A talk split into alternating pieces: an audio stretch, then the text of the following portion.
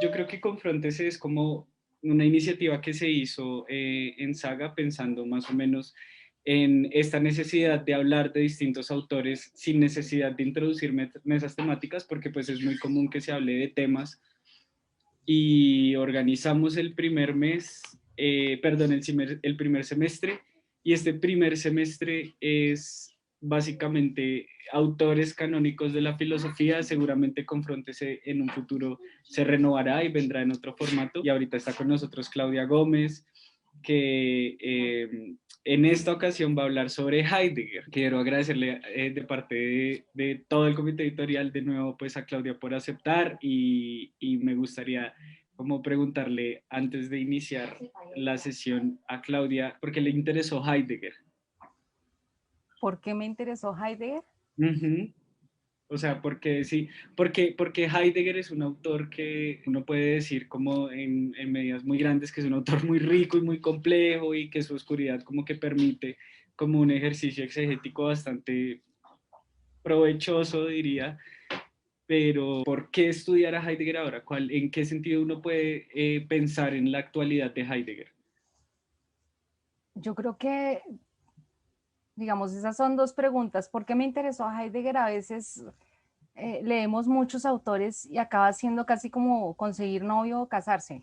Eh, eh, hay algo que, que, que, en lo que él dice que lo llama a uno y lo incita a preguntar y de ahí, digamos, lo lleva a uno a, a explorar muchísimo más pero además la, pertinencia de Heidegger ahorita es grandísima. Heidegger es uno de los filósofos contemporáneos más importantes. Yo creo que Wittgenstein y Heidegger básicamente dividieron la o cambiaron la, filosofía, toda la filosofía francesa contemporánea, la filosofía, incluso la teoría crítica actual, está fundamentada mucho en Heidegger. Eh, ahorita se está trabajando mucho los análisis que Heidegger hizo sobre el tiempo, el acontecimiento. Entonces es un autor una riqueza increíble para trabajar, eh, que permite trabajar ontología, política, estética, todo lo que uno quiera, eh, a partir básicamente de un mismo problema. Es un autor muy difícil, es, yo creo que es uno de los autores más complicados que hay, eh, y yo creo que en parte también esa, esa complejidad que tiene al escribir tiene una ventaja y es que da para una serie de interpretaciones y para abrir, digamos, la imaginación del lector y que el lector intente como descubrir por sí mismo qué es lo que se está diciendo. Ahora, el semestre pasado nosotros hicimos un, un, un em, programa en Saga, en Saga en Contexto, el programa radial de Saga, y básicamente era sobre la relación entre Heidegger y el nacionalsocialismo. Yo creo que en, en los en las conversaciones un poco más amenas de filosofía, donde se, donde se hace como chismografía de los filósofos, hay muchas personas que tienen como cierta eh, precaución en acercarse a la filosofía de Heidegger por esta relación con el Partido Nacional Socialista. Em, y en, los, en, en la conversación del, del, programa de radio, bueno, se llegó a problematizar un poco cuál era la, cuál, qué tan permeada podría estar la, la filosofía de Heidegger eh, con relación al nacionalsocialismo. Ahorita que, que, Claudia nos comentaba un poco eh, que las interpretaciones de Heidegger son riquísimas, eh, cómo uno puede manejar este, este tema del nacionalsocialismo. Es que es muy curioso porque, por ejemplo, pues pienso en profesores del departamento que hablan de esa relación y en esa relación, eh, eh, por ejemplo, Gama dice, no, esto no, acá, acá él se aleja del nacionalsocialismo en textos como de la esencia de la verdad, pero hay autores que sostienen lo contrario, hay, hay comentaristas que sostienen lo contrario, y es muy curioso tener por un lado como estas discusiones y luego ver que hay discusiones de Heidegger y el ecologismo, Heidegger y el cuerpo, Heidegger y el feminismo, cómo mediar esta tensión y cómo acercarse a un autor. Yo creo que pues puede ser una pregunta en general, como cómo leer la vida del filósofo en consonancia con su filosofía. Yo creo que esa es una de las preguntas más difíciles y más pertinentes que se deberían hacer a un filósofo, honestamente. Como hermeneuta puedo decir, digamos, que, eh, que es inevitable los prejuicios intervengan en la lectura de un autor. Saber que Heidegger es un nazi implica, o que era un nazi, implica que la persona está eh, prevenida de algún modo a la hora de leerlo. Y sin embargo, cuando se lee de manera atenta, uno se da cuenta que, es difícil ver los rastros o ver hasta dónde está permeada la, filosofía heideggeriana del nazismo. Es muy evidente en los cuadernos negros y sin embargo en los cuadernos negros hay reflexiones eh, personales de, él eh, sobre, por ejemplo, la lengua alemana, la superioridad de la lengua alemana, pero a la hora de la verdad uno, digamos, analiza y eso no está tan claro en los textos. Por ejemplo, la diferencia entre existencia inauténtica y existencia auténtica ser y tiempo, para algunos era como que la existencia auténtica representaba el ideal nazi eh, de llegar a una sociedad perfecta, con X características, y en ser y tiempo eso no está puesto así. En ser y tiempo la existencia auténtica en realidad es una modalidad de la existencia y es algo por lo que la existencia pasa. Nadie puede vivir eh, auténticamente cada segundo de su vida, cada instante de su vida, es imposible. Hay, hay, una, una, una, cosa muy particular y es que, insisto, es algo, una pregunta muy interesante para un filósofo y es una que se debería hacer todo filósofo y es hasta qué punto la lectura que yo estoy haciendo estoy dejando iniciar mi lectura por X cosa. Si yo busco rastros del nazismo en, en Heidegger, seguramente lo voy a, a encontrar si yo estoy abierta a lo que el texto me dice, muy seguramente mi lectura va a ser muy distinta. Y si yo soy una defensora acérrima de Heidegger, no voy a permitir que nadie, nadie por nada del mundo diga que hay un nazismo. Sí, puede haber reflexiones. Yo, yo creo que sí puede haber reflexiones, pero yo creo que la cosa no es tan clara como decir en este párrafo a un Heidegger nazi. Eh, incluso hay muchas interpretaciones que se han criticado por eso. Personas que manipulan los textos, quitan comas, ponen puntos donde no es para decir que ahí estaba hablando sobre el discurso de X o de Y y que ahí está el, nazismo clarísimo y no es así. Entonces creo que, es una cosa de cómo aborda uno el problema, cómo aborda la lectura y yo creo que es un, un autor que es necesario leer ahorita. Por ejemplo, tú te referías a las, al tema del cuerpo, al tema de la animalidad las reflexiones del último Heidegger sobre el salto del pensar, eh, básicamente invitan a un abandono del antropocentrismo y a pensar una relación distinta con la naturaleza y con la animalidad y a dejar de pensar todo en función del hombre. Y a mí me parece que esa es una reflexión que es supremamente necesaria en el momento en el que estamos viviendo.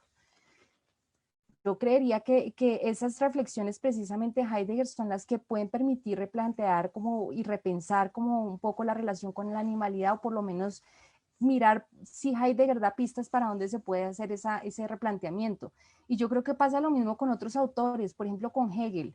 Hegel es muy, criticado, eh, en especial por el feminismo, entonces es el coco y Hegel es eh, un autor básicamente que desprecia a las mujeres, y resulta que si uno se pone a mirar, una mujer como Judith Butler hace su tesis de, doctorado en base al joven Hegel y esa es la base feminismo de Judith Butler. Entonces uno no puede precisamente estar cerrado a lo que los textos le dicen, sino que precisamente hay que intentar abrirse y a partir de los autores generar preguntas que le hablen a uno en, el momento en el que está uno y en el tiempo que está viviendo uno y que y precisamente pues el trabajo filosófico el trabajo de interpretación que tenemos que hacer. Sí, pues en últimas yo creo que se trata como de contextualizar y corporizar, como sí, saberse eh, inmerso en una época. Yo creo que sin más preámbulos podemos iniciar con la sesión. Bueno, primero que todo, eh, pues sí, darles las gracias a, a Saga, a Joseph. Eh, me parece que este es un espacio muy bonito y muy necesario en especial porque a diferencia de otros espacios que se generan en el departamento, es un espacio que está ambientado para todo tipo de público, no necesariamente un público especializado, eh, sino que puede ser un público más, más eh, neófito o más, o, que tiene conocimientos autores y en esa medida pues es un trabajo indispensable y es un trabajo que abre muchísimas puertas y muchísimas reflexiones. Sin más preámbulo, entonces, eh, pues básicamente decidí como hablarles un poco sobre la pregunta por el sentido del ser. Básicamente, el problema es que el problema que tiene Heidegger como, filósofo es que es un filósofo muy bueno, escribió muchísimo eh, y tiene muchísimas reflexiones sobre la naturaleza, sobre eh, la verdad, sobre lo bello, sobre el arte, sobre el lenguaje, sobre el habitar, sobre una cantidad de temas y sin embargo todas esas reflexiones están encadenadas a una misma problemática. Entonces, en vez de, el problema es que si uno intenta, digamos, hablar sobre la animalidad o la técnica, necesariamente tiene que referirse a ese problema y eso genera que entonces cualquier presentación que uno intente hacer sobre Heidegger eh, y sobre esos problemas en Heidegger acaba siendo una presentación que ya es especializada y que ya básicamente presupone que el, la persona que está escuchando tiene conocimiento previo de Heidegger y me parece pues que en este texto no, no cabe.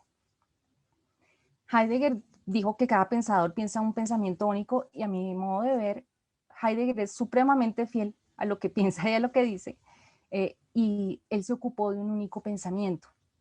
Ya sea que se mire el Heidegger de ser y tiempo hasta los últimos textos, el problema continúa siendo el mismo.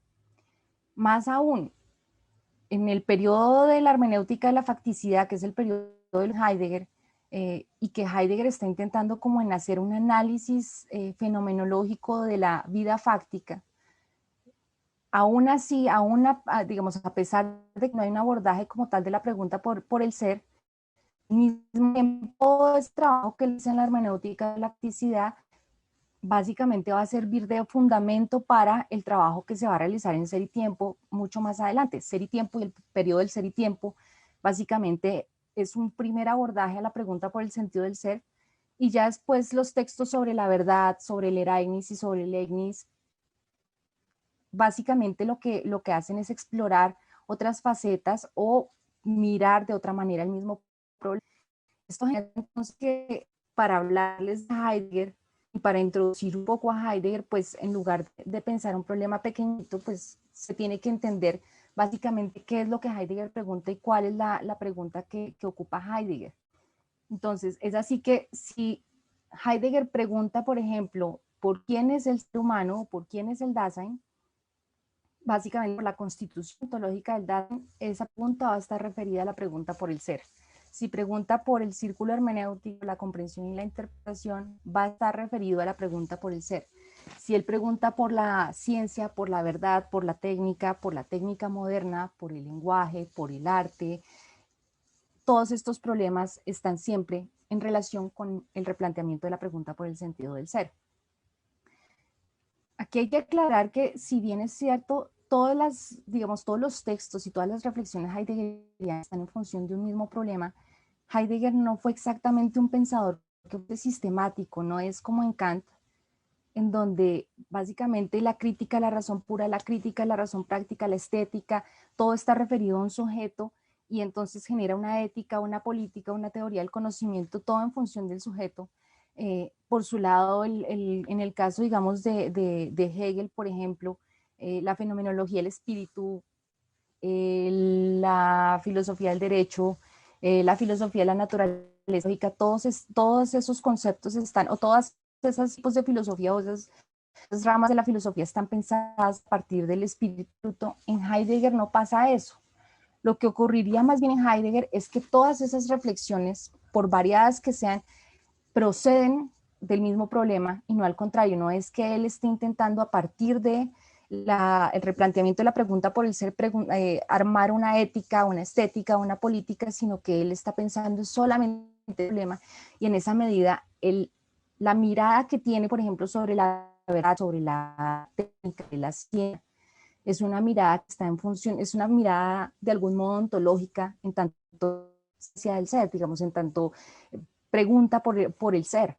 No es, no es un sistema exactamente y eso genera también muchas dificultades porque entonces se busca una ética, se busca dónde está la teoría del conocimiento y en realidad no está ahí. Eh, digamos, está en un sentido y no está. Usted puede hacer reflexiones sobre cómo se da el conocimiento, digamos, en Heidegger, y al mismo tiempo la comprensión y la interpretación, más bien, eh, y al mismo tiempo es una teoría exactamente epistemológica, no epistemología en un sentido fuerte.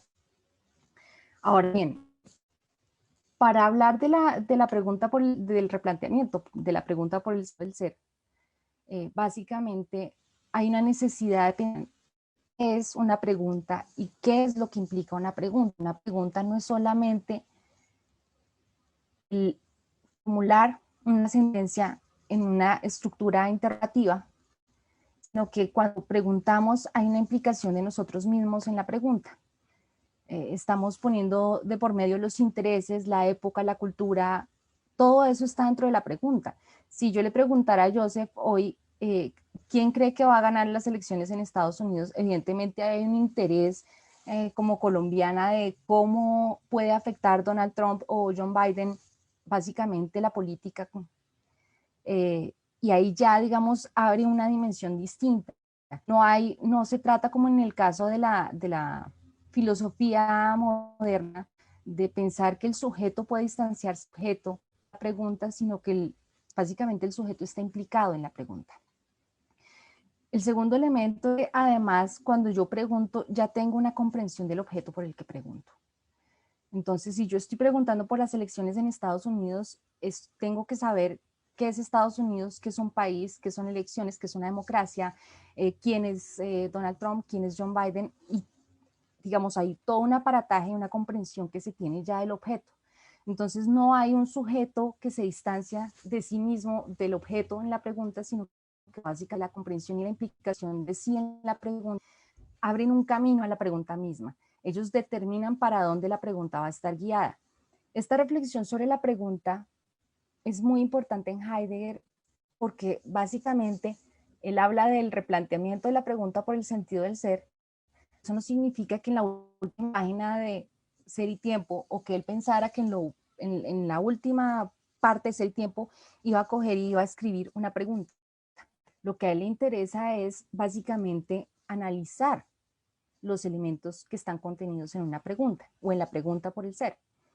De ahí que, de ahí que toda la estructura, digamos, de ser y tiempo eh, está en función de la misma pregunta, que toda la filosofía de él está en función de esa misma pregunta.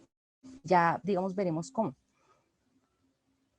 A lo anterior se añade que el preguntar filosófico genuino para Heidegger es un preguntar en el que el hombre eh, está preguntando por sí mismo. Si yo pregunto por qué es el tiempo, básicamente estoy preguntando por la relación que yo sostengo con el tiempo, por qué y, digamos, cómo me afecta el tiempo. Eh, si yo pregunto por la belleza es porque al hombre le incumbe la belleza, si, es, eh, si pregunto por la verdad es exactamente igual porque al hombre le, incumbe la verdad, cuál es la relación entre el hombre y la verdad. Y básicamente para Heidegger todas las preguntas fundamentales de la metafísica están, son preguntas o de la filosofía son preguntas en las que el hombre mismo, digamos que en que el hombre se pregunta por sí mismo, en, las que el sujeto y el objeto de la pregunta es el mismo. Entonces, preguntar por el ser, en el caso de Heidegger, es una pregunta que tiene que hablar del ser y al erigir esta pregunta o al examinar los, elementos que están contenidos en esta pregunta, eh, necesariamente se tiene que hablar del hombre y necesariamente se tiene que hablar cómo el hombre está concernido por esa pregunta y cómo el hombre le concierne el ser. Ahora bien, exactamente qué es ser y qué es lo que, lo que lleva a Heidegger a una necesidad de replantear la pregunta y a examinar los elementos que están contenidos en la pregunta. Porque esa necesidad de replantear la pregunta, digamos, tiene dos aspectos. El primero, eh, el mismo Heidegger lo acepta en una carta que le escribe al padre Richardson, eh, es que él lee el texto de Brentano, eh, un texto de Brentano en el que Brentano revisa la expresión aristotélica de el ser se dice de muchas maneras.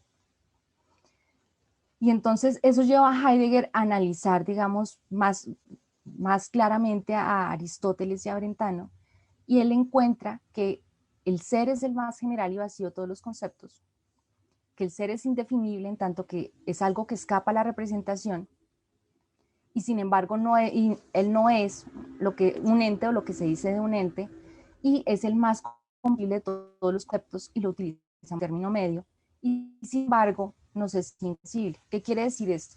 Si yo digo, la casa es verde, yo sé lo que significa casa, yo sé lo que es verde, de algún modo intuyo que decir que es verde estoy dándole una o y sin embargo el es como tal no lo puedo definir. Entonces, todos lo usamos, es el término medio en cualquier logismo y sin embargo es una, palabra que no tiene representación y que básicamente no puede confundirse con un ente. El, el en ese caso no es un ente, sino que es una palabra que nos refiere al sentido de la.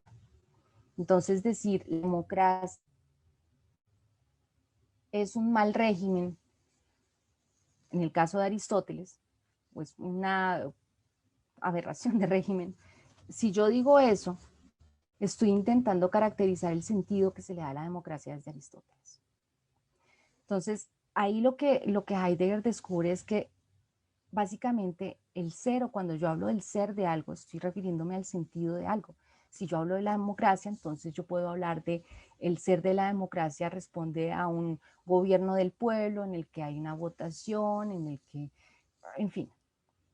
Si yo hablo de el de la tengo que caracterizar que es una casa, cómo es, eh, que tiene ventanas, que las personas habitan allí, que por lo general tiene baños, cocina, etcétera. El segundo, digamos, que lleva a la necesidad de replantear entonces es que de ese examen básicamente de, de, lo que dice Aristóteles, y el ser se dice de muchas maneras, lleva a Heidegger a examinar cómo la metafísica, cómo el pensamiento metafísico pensó al ser.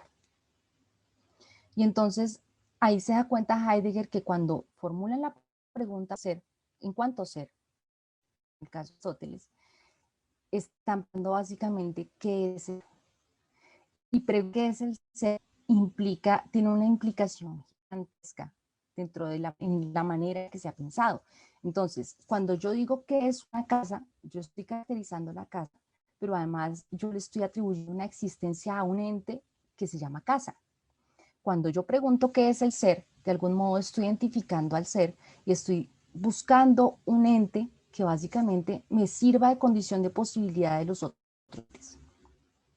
Entonces, en cada filosofía hasta la filosofía moderna, el ser fue pensado como idea, como sustancia, como Dios, como sujeto, a eso se le añade la mona, eh, la, el espíritu, la voluntad de poder. Básicamente, lo que Heidegger encuentra es, aquí lo que hay es maneras de identificar aquello que da el sentido a las cosas, o más bien, que funge de condición de posibilidad de las cosas y por lo cual le atribuimos que él es responsable de lo ente. Entonces, si yo digo, por ejemplo, que Dios es el ser, eso implica que hay algo que crea lo ente y eso es el ser. Si yo digo que el sujeto es lo ente, como en el caso de Kant, entonces eso implica que hay un sujeto y que la representación que el sujeto tiene de lo ente depende de una serie de facultades que tiene el sujeto y entonces por eso es que la casa se me presenta como casa. Para Heidegger esta es una interpretación errónea que precisamente deriva de una confusión muy básica entre el ser y el ente. Entonces, el ser fue pensado como un ente y entonces cuando la metafísica pregunta por qué es el ser, acaba preguntando por un ente más entre los otros entes que básicamente crea el resto. Cuando en, la, necesidad, en la primera necesidad se había revelado era que el ser incumbe más bien al sentido. Cuando yo pregunto por el ser de la casa, estoy preguntando es por el sentido de la casa, por el sentido de la palabra como tal. Si yo pregunto por la democracia, estoy preguntando es por el sentido. Eso genera entonces que una crítica física y que diga, no, no, un momento, una cosa es el ser, otra cosa es lo ente. Entonces, el problema de toda la metafísica, el problema de que no se haya podido determinar qué es el ser, o más bien, que no se haya podido determinar el ser, o que no se haya podido pensar genuinamente al ser, más bien, es presente fusión entre ser y ente, o lo que llama Heidegger la diferencia onticontológica, la diferencia entre ser y ente. este, esta manera de pensar la metafísica, que tiene la metafísica de pensar el ser, lo que llevó fue básicamente a buscar un ente, pero además ese ente, examinar cómo se, se distinguía el ente. Heidegger descubrió que ese ente ha sido caracterizado como una presencia, una, como siempre presente o como eternidad. Entonces, por ejemplo, en el caso de Platón, la idea es eterna, en el caso de la sustancia, la sustancia es eterna y atemporal, en el caso de Dios, Dios es eterno y atemporal. De ahí que cuando, cuando ya se examina de manera más puntilluda el, el, problema, se acaba dando cuenta de que todas las maneras en las que se ha dado el ser ha sido a partir de una adaptación del ser como presencia es decir, se lo ha pensado a partir de una modalidad específica del tiempo. Y el problema de eso es que, entre otras cosas, se tiene que preguntar entonces qué es el tiempo para poder determinar cuál es la relación que subsiste entre el ser y el tiempo. Esto lleva entonces a que Heidegger examine además la relación, la, cómo ha pensado más bien la metafísica al tiempo y encuentra, entre otras cosas, que la metafísica pregunta, ¿qué es el tiempo? Insisto, cuando se pregunta por qué es algo, se está básicamente atribuyendo existencia o se está identificando eso.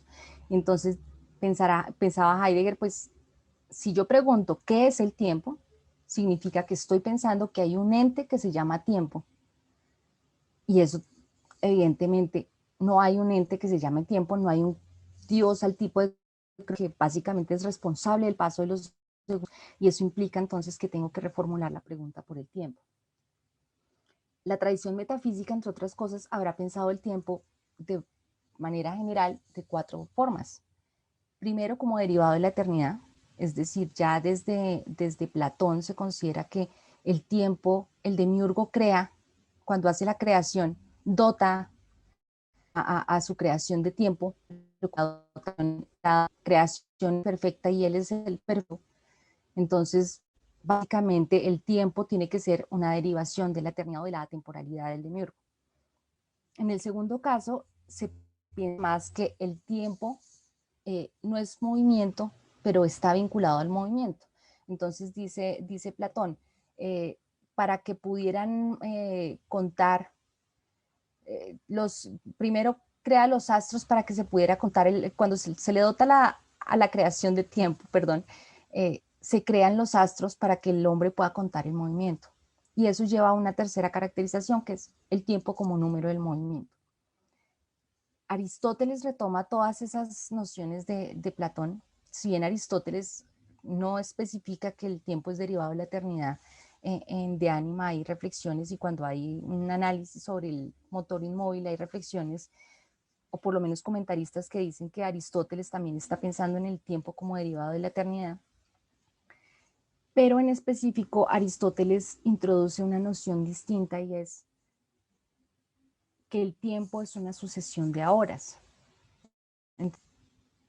No solamente el tiempo es derivado de la eternidad, está en relación con el movimiento y es el número del movimiento, sino que además yo puedo contar ese número, es gracias al alma, y entonces hay una sucesión. Yo digo ahora, y cuando el alma dice ahora, está haciendo una diferenciación con lo que ocurre antes y con lo que ocurre después. Y dentro de esa sucesión, básicamente el trabajo del alma es contar. Esto lleva a pensar entonces que además el tiempo es ideal, porque sin alma o sin alguien que cuente, pues no hay tiempo. Toda, digamos, la, filosofía subsecuente, dígase Kant, dígase San Agustín, dígase Santo Tomás, eh, básicamente están retomando las nociones antiguas de tiempo y están diciendo que o bien el tiempo es ideal o el tiempo es real o el tiempo es una estructura ideal y sin embargo nos habla de la realidad de las cosas y del movimiento de las cosas, pero siempre pensando básicamente en que el tiempo funciona casi como una línea recta en la que el hombre va caminando y su existencia va pasando. Y por eso, de algún modo, hay una identificación del tiempo. Nada más la representación como tal del tiempo como una linealidad implica ya una identificación del tiempo y una representación del tiempo y una definición del tiempo eh, en la que se dice que el tiempo es y que el tiempo existe. Y existe implica darle casi que la misma categoría de un ente. Dentro de esa, dentro de todo ese análisis, digamos, que realiza Heidegger, cuando se dice qué es el ser y qué es el tiempo, entonces Heidegger se acaba dando cuenta que el ser al ser se lo determina en virtud del tiempo, porque es siempre presente, pero además el tiempo está distinguido en función de ser por tiempo es. Entonces, toda esa reflexión lleva a pensar a Heidegger, no, lo que hay acá es una unión básicamente entre ser y tiempo. Y para poder pensar genuinamente la pregunta por el ser, necesariamente tengo que mirar cómo están indisociablemente ligados el tiempo. Y entonces ahí ya empieza a abrirse un panorama distinto. Ya se dijo, el ser no es un ente, sino que el ser refiere al sentido de las cosas. Pero además ese sentido ha sido pensado en relación en función del tiempo. Eso lleva a que básicamente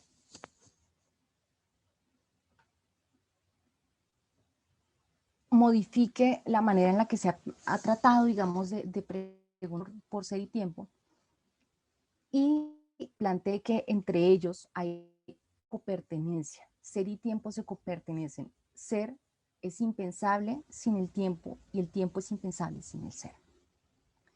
Ahora, ¿qué es lo que en realidad incumbe la pregunta o qué es lo que en realidad desarrolla la pregunta o qué es lo que Heidegger quiere desarrollar específicamente? Como dije, todo está en función de la pregunta y lo que intenta él es examinar los elementos de la pregunta para poder mirar cuál es el problema en realidad que hay ahí. Y entonces dirá Heidegger en Ser y Tiempo, aquello de que se pregunta en la pregunta que se trata de desarrollar es el ser, aquello que determina los entes en cuanto entes, aquello sobre lo cual los entes, como quiera que se los dilucide, son en cada caso ya comprendidos. Cuando yo pregunto por la casa, o pregunto por la democracia, o pregunto por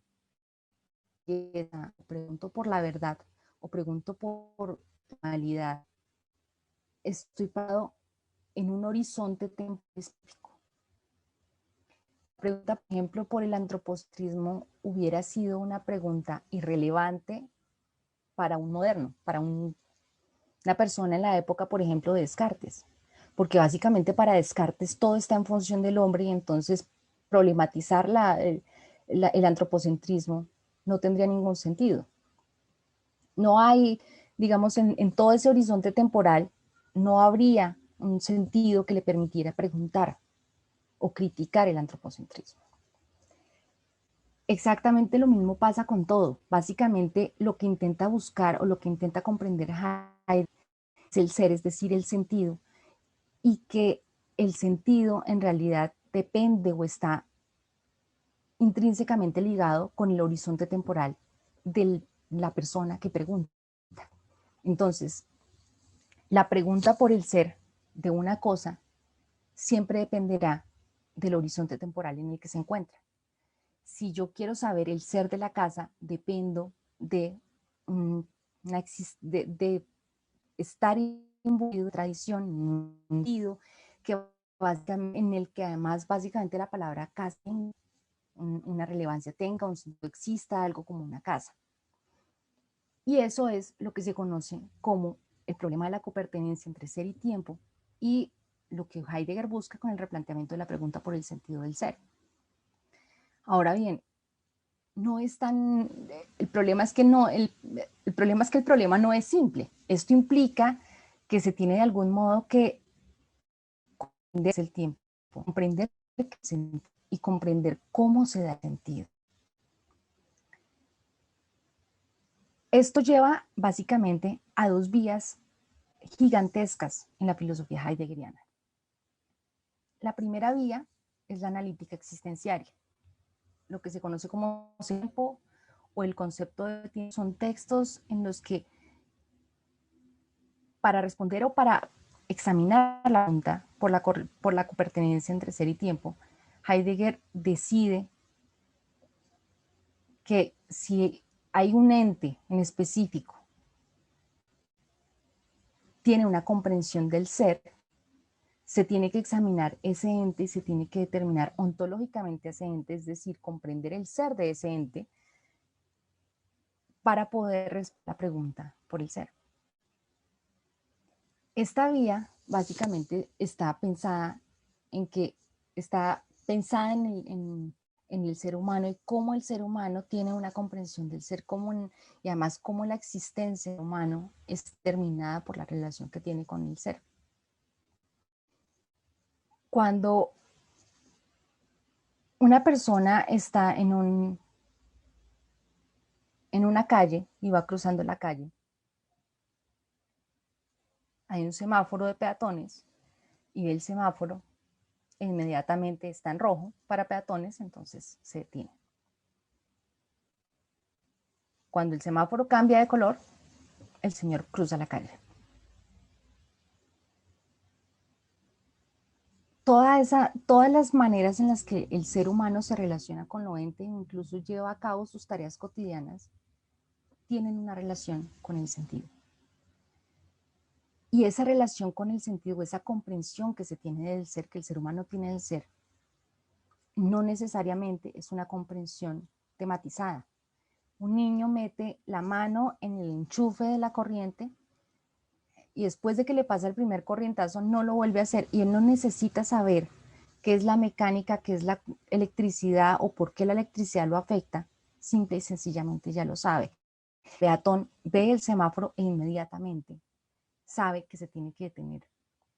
No es una comprensión tematizada exactamente y sin embargo es una comprensión, el acceso al, ser o el hecho de que el hombre o el ser humano tenga una comprensión del ser implica, eh, o implica no, revela que toda la existencia, todas las posibilidades, todas las maneras en las que el ser humano se relaciona con lo ente, con los demás, consigo mismo, están o son indisociables de la comprensión que el ser humano tiene del ser. Los estados anímicos, la comprensión, la interpretación, eh, la manera en la que empleamos los entes intramundanos, eh, todo, el levantarnos a cierta hora, el no levantarnos, todas las posibilidades que están abiertas para el ser humano están indisociablemente ligadas al sentido. De ahí que la analítica existenciaria se enfoque en intentar comprender quién es el ser humano. La pregunta por eh, el ser del ser humano en realidad no es la pregunta por qué es el ser humano, sino por quién es el ser humano. Y quién es el ser humano es quien comprende, quien interpreta, quién tiene estados eh, anímicos, quién tiene temples de ánimo, quién... Y en, toda esa, en todo ese aparataje lo que, lo que acaba viendo Heidegger es que quién es el ser humano o el ser del ser humano es que él es cuidado, vida de sí mismo, de las cosas y de los otros. Y todas esas maneras en las que el, ser humano se desenvuelve en el mundo, básicamente son formas o modos del cuidado. Y entonces, ¿dónde quedó el tiempo? Esos modos del cuidado, de algún modo, son tiempo. El contenido del ser humano, del ser del ser humano, es la temporalidad. Y entonces, ¿cómo pensar el tiempo siquiera? ¿O cómo así que entonces el contenido de mi ser es la temporalidad? Quien yo soy es quien he sido, básicamente, para ponerlo en estos términos. Eh, es mi pasado, es, es todas las cosas que he hecho, todas las cosas que he comprendido, todas las, las posibilidades que, en las que me he encaminado. Y además mi futuro, todas las cosas que hago hoy pensando precisamente en mañana, en pasado mañana, en las maneras en las que me proyecto en una cantidad de posibilidades. Eso es quien yo soy. Y eso es lo que determina básicamente la manera en la que cuido de mí misma, de los otros y de los entes intramundanos. Entonces, básicamente, en la analítica existenciaria lo que se revela es que el contenido del ser humano, del ser del ser humano, es tiempo o es la temporalidad de la existencia. El plan original de Heidegger era que en esa vía, eh, o de esa vía más bien, resultara una ontología fundamental, es decir, una explicación de cómo es posible una comprensión del ser. Si bien es cierto, de algún modo en ser y tiempo hay, hay una explicación de que, de que el ser humano está en el sentido y en esa medida tiene una comprensión del ser, eh, no explica cómo es posible esa comprensión del ser, por un lado. Y por el otro, el hecho de que Heidegger se hubiera enfocado en el ser humano y explicando que, o revelando cuál es el ser, el ser del ser humano, y explicando todas las formas en las que él cuida y que comprende, tiene en Estados Unidos, todas las modalidades de la existencia básicamente, acaba generando una serie de críticas que en las que parecía que se le estaba atribuyendo a Heidegger lo mismo que le estaba criticando.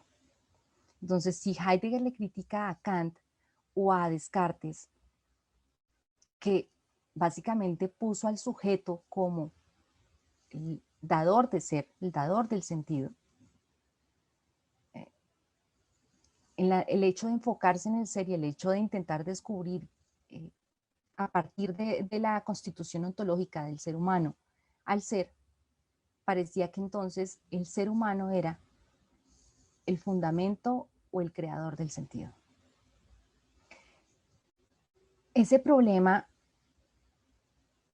esa interpretación centralizada en el hombre llegó a como la de Sartre, como la de, ustedes pueden mirar miles de ejemplos en los que básicamente se dice que lo que hay en Heidegger es primero un idealismo temporal, es decir, el tiempo es una estructura mental del ser humano, entonces básicamente no habría diferencia entre la versión aristotélica o la versión agustiniana de tiempo y la de heideggeriana, porque ambas, en, las, en los tres casos básicamente el tiempo es algo que inhiere al, ser humano, no es algo que existe, pero además básicamente como el ser humano es aquel que tiene una comprensión del ser, pareciera que él fuera el que creara el sentido.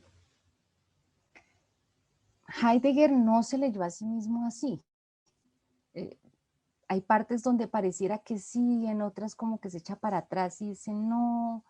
Eh, hay, hay, hay, hay ambigüedad, digamos, por parte de Heidegger, porque de algún modo él mismo sabe que hay rastros de todo el pensamiento metafísico dentro de la analítica existenciaria, dentro de todo el trabajo que hace en Ser y Tiempo.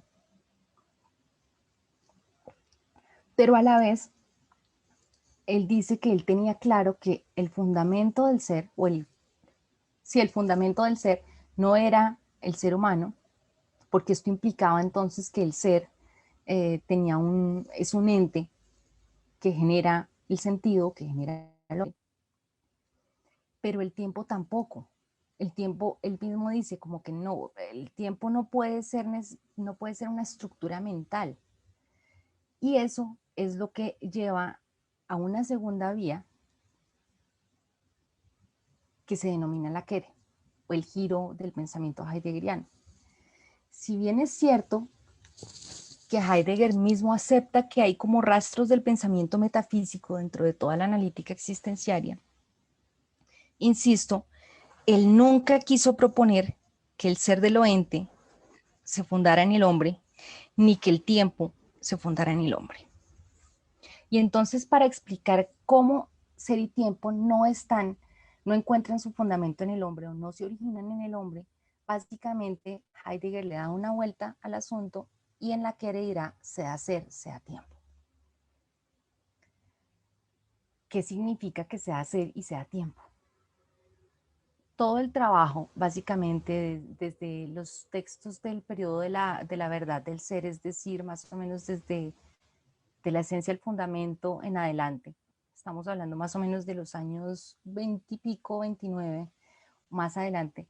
Son textos en los que se está intentando mostrar que el ser humano no es el fundamento del ser, sino que el ser y el tiempo se dan, es decir, acontecen, es decir, no hay algo detrás de la generación de, de, sentido, sino que el sentido se da en sí mismo, se da él por sí mismo.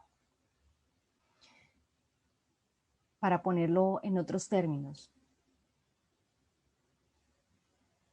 piensen en cualquier hecho histórico, no sé, la, generación de la máquina de vapor.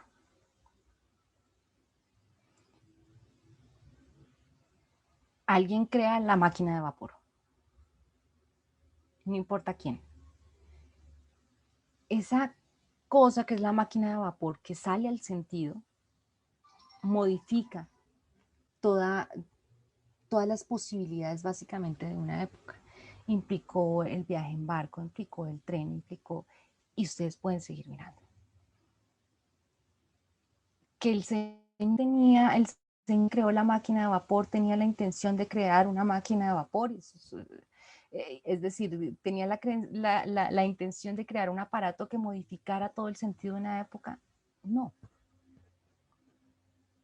De hecho, para Heidegger, el hecho de que el Señor cree la, la máquina de vapor no es el resultado de un sujeto que con ciertos aparatos crea, sino que básicamente es eso que hay ahí, digamos, eh, el conocimiento que el Señor tenía en la mecánica, en la matemática, eh, en las herramientas que utilizó, básicamente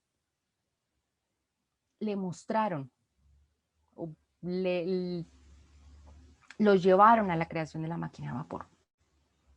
Por ponerlo de otra manera, el inventor no crea al modo de un Dios loente,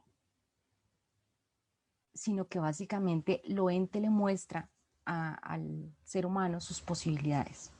Y esto básicamente viene, o lo, en algún momento Miguel Ángel cuando, cuando al, al hacer la piedad preguntaron que cómo había hecho la piedad y cómo se le había ocurrido. Y entonces Miguel dijo, no, yo cuando voy a crear una obra de arte, cuando yo voy a, cuando yo creé la piedad, me paré frente al mármol, y el mármol me indicó que era lo que yo tenía que escarbar el trabajo en este caso de Miguel Ángel, él lo veía como un escarbar en el mármol, la imagen que ya estaba en el mármol. Y él solamente tenía que ayudarla a salir.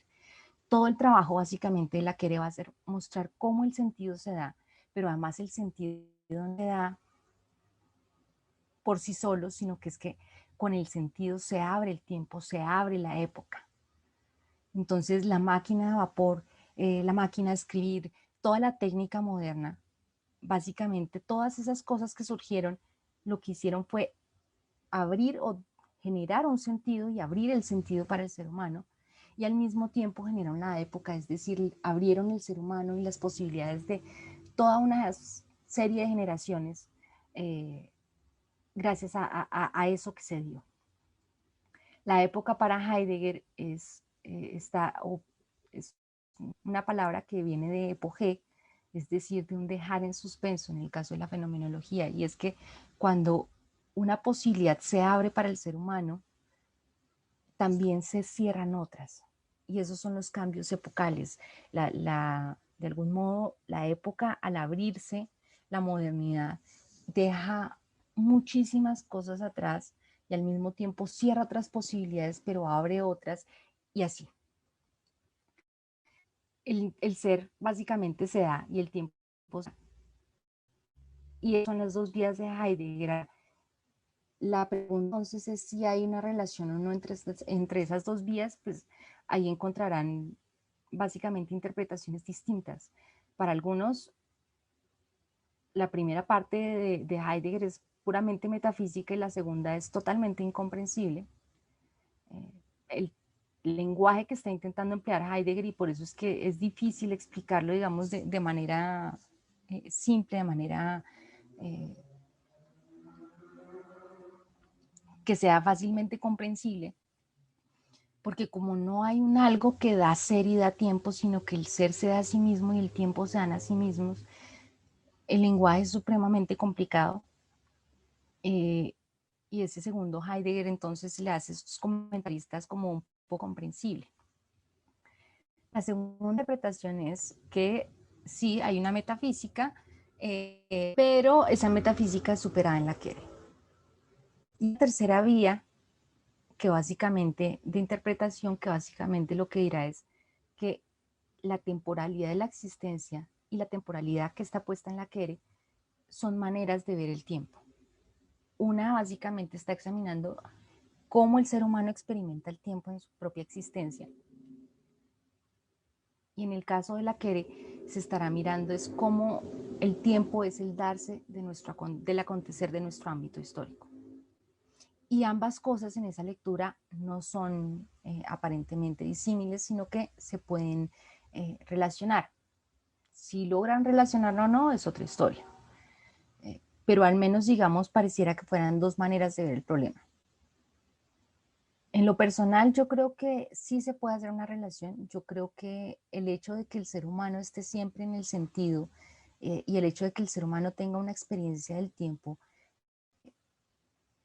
no va en contravía con el hecho de que el tiempo se dé a sí mismo y de que se abra el, acontecer de nuestro ámbito histórico y de que ese acontecer básicamente es el sentido en el que estamos eh, imbuidos.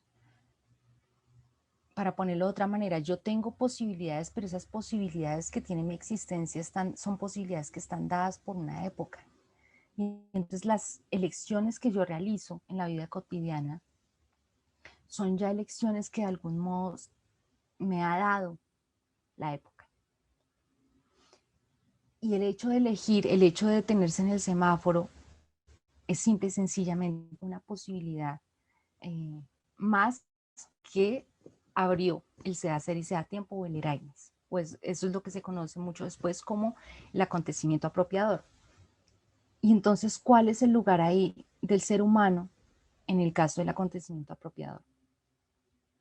Y es ya no es, ya no hay una explicación de la existencia en la que de, cómo la existencia en la cotidianidad se mueve en el sentido, sino que lo que intentará mostrar Heidegger es que el ser humano se apropia del sentido y hace el sentido como suyo.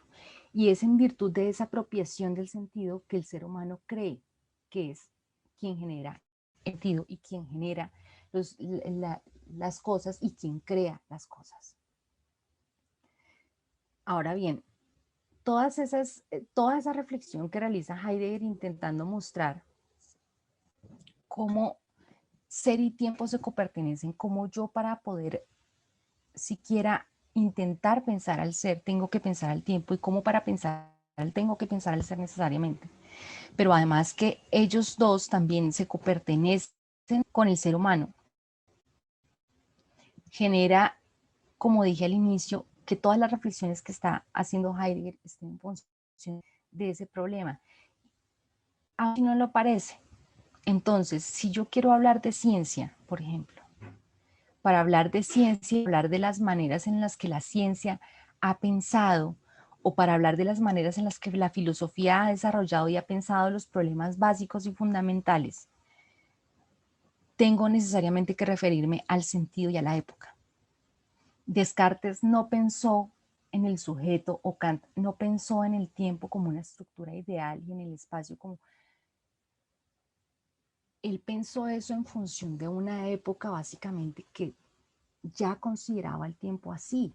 De algún modo la época abre, es la que abre las posibilidades de la existencia y lo que hace Kant y lo que hace en este caso Descartes es apropiarse de esa época comprender interpretar y abrir todo un campo específico en donde el, básicamente el ser se considera el sujeto, pero además en donde ese sujeto es quien crea, quien ve, quien representa, quien piensa, quien es bueno, quien toma decisiones, etc. La pregunta por la verdad es distinta y es que si el sentido se da a sí mismo, la verdad no es algo la verdad no es algo de lo que pueda disponer el ser humano a voluntad, sino la verdad es en realidad ese darse del sentido. La técnica es muy particular, la, noción de técnica heideggeriana, y es que la técnica, así como la ciencia eh, y la poiesis, básicamente son maneras en las que el sentido se dan para el ser humano. Entonces, el ejercicio que hace, por ejemplo, un carpintero al crear una mesa. Nosotros tenemos la tendencia modernos de pensar que hay un sujeto que coge la madera y que básicamente le da a la madera cualquier forma que se le pegue la gana. Pero si el carpintero le da a la madera cualquier forma, o mejor dicho, el carpintero puede crear cualquier forma con la madera y sin embargo, esa forma no necesariamente es una mesa o no necesariamente es una biblioteca. Si el carpintero quiere hacer una mesa, tiene que hacer cierta forma. Y esa forma no la crea el carpintero. Es el mismo caso, y este es el mismo caso precisamente que, el caso de Miguel Ángel. El, el carpintero no crea al modo de un Dios, sino que lo que él está haciendo es ayudar al sentido a salir. En el caso de la técnica moderna, y ya hay un análisis, digamos, de la técnica moderna, eh, que es muy interesante que, y que de algún modo nos sirve muchísimo. Lo que Heidegger está intentando mostrar es que esa creencia de que hay un sujeto que genera lo ente, no solamente es errónea, sino que además le da una, está relacionada con una manera en la que el sujeto se ve a sí mismo, pero además que trae unos peligros gigantescos para el ser humano y esos peligros básicamente están en relación a que él se cree el amo y dominador de la tierra. Y que lo ente deja de ser una cosa con un sentido específico y pasa a ser una cantidad de existencias que están allá y que yo puedo usar a voluntad, como las existencias de una tienda. Yo puedo pensar en las existencias actuales de Falabella y solamente pienso en una cantidad de entes ahí indiferenciados, ni siquiera me interesa el sentido que tienen esos entes, ni siquiera me interesa para qué sirven, pero están ahí. Y yo puedo ir en cualquier momento a comprarlos. La preocupación de Heidegger es que esa, es, esa manera de ver eh, básicamente lo ente que se da en la modernidad es peligrosa, porque entonces le quita un sentido a lo ente y le quita y le da un poder falso al ser humano eh, que puede generar una devastación. Los textos de Heidegger son muy chistosos porque él estaba muy preocupado por la bomba atómica y por la energía nuclear. Y, y para nosotros es un poco ridículo. El, el, algunas de esas reflexiones son un poco chistosas, son un poco ridículas, honestamente, eh, pero al mismo tiempo ya cuando las vemos el día de hoy con el calentamiento global, con todo lo que está pasando, el fracking, el intento de los políticos colombianos de pasar una cantidad de normas que precisamente van a dañar el medio ambiente y que ese daño al medio ambiente puede generar el daño a la vida de muchos ecosistemas, incluso del ser humano mismo, deja de ser tanta. Esa idea, digamos, de un sujeto que domina todo el, toda la naturaleza y que está por encima de todo lo que existe, eh, es peligrosa. Las preguntas sobre el lenguaje y el arte eh, el arte, pues al igual que la igual que la técnica, es un modo que las cosas se dan, de que el ser se da, de que el sentido sale eh, o de que el sentido acontece. Eh, y el lenguaje básicamente eh, es, un, es el hogar del ser, es, es el hogar donde está el sentido, el lugar donde está el sentido.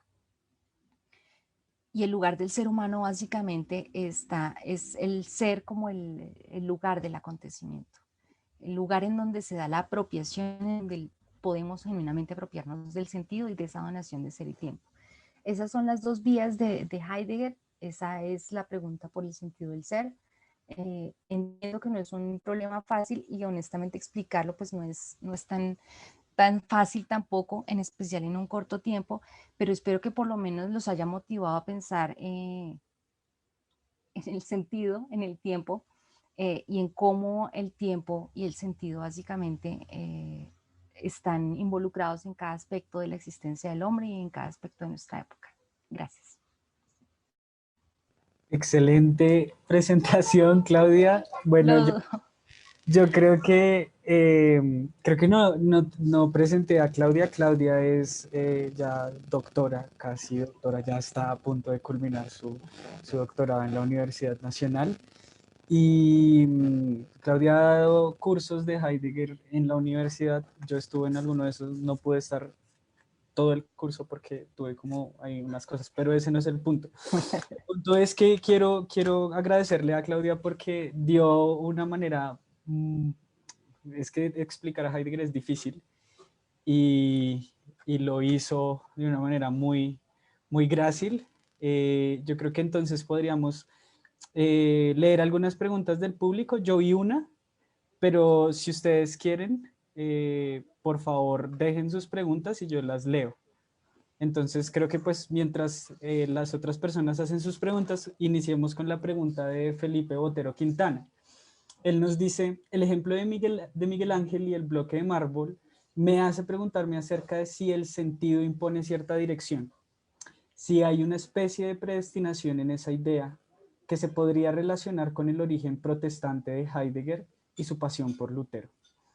Eh, ¿Tú ves ese tipo de sentido ya dado de alguna forma, que de alguna forma precluye la idea existencialista que el Dasein determina eh, el sentido mediante su existencia? Eh, empecemos por la primera pregunta. Sí, Sí, no hay otra manera de, sentir, de decirlo.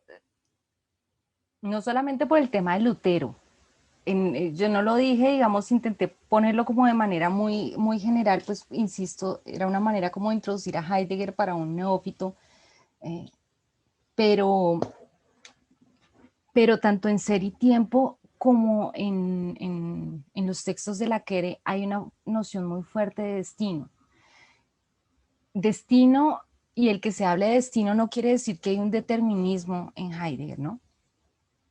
Lo que quiere decir es que el acontecimiento en modo guía eh, o abre ciertas posibilidades.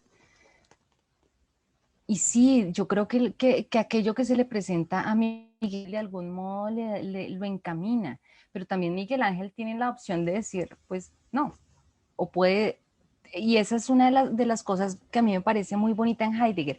La época básicamente abre las posibilidades al ser humano y abre el destino del ser humano y las, épocas acaban siendo destinaciones, por eso es que eh, eh, Heidegger utiliza el término destino, porque son destinaciones, son envíos, las épocas en realidad son envíos del ser o donaciones del ser. Eh, y claro, esas donaciones determinan quién yo soy. Yo no puedo decir que yo hubiera podido ser astronauta, por ejemplo. O de pronto sí, pues si tuviera otras condiciones, tampoco es que me hubiera interesado porque me dan miedo las alturas, pero eh, digamos que de algún modo las posibilidades que yo tengo que mi existencia tiene, digamos, están relacionadas con, la facticidad, con, con, el, con el dónde vivo, quién soy, con una cantidad de cosas, con la cultura y con la época. Y claro, en esa medida el desocultamiento, si, si al ver Miguel Ángel el, mármol, eh, ve cierta imagen y lo que hace es ayudarla, pues de algún modo el acontecimiento, el acontecimiento mismo, pues le, lo está guiando. La manera en la que yo estoy intentando explicar eso ahorita es que de algún modo quien decide no es el ser humano, sino el ser. Y suena muy chistoso porque decir que el CIDE además pues lo lleva a uno a pensar como de manera metafísica. Y es que de algún modo la decisión se impone sobre el ser humano.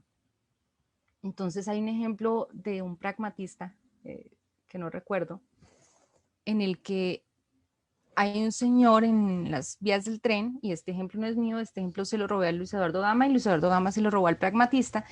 Eh, alguien cae a las vías del tren y básicamente una persona inmediatamente se arroja, salva a esta persona y sube otra vez a la plataforma e inmediatamente detrás de ellos pasa el tren.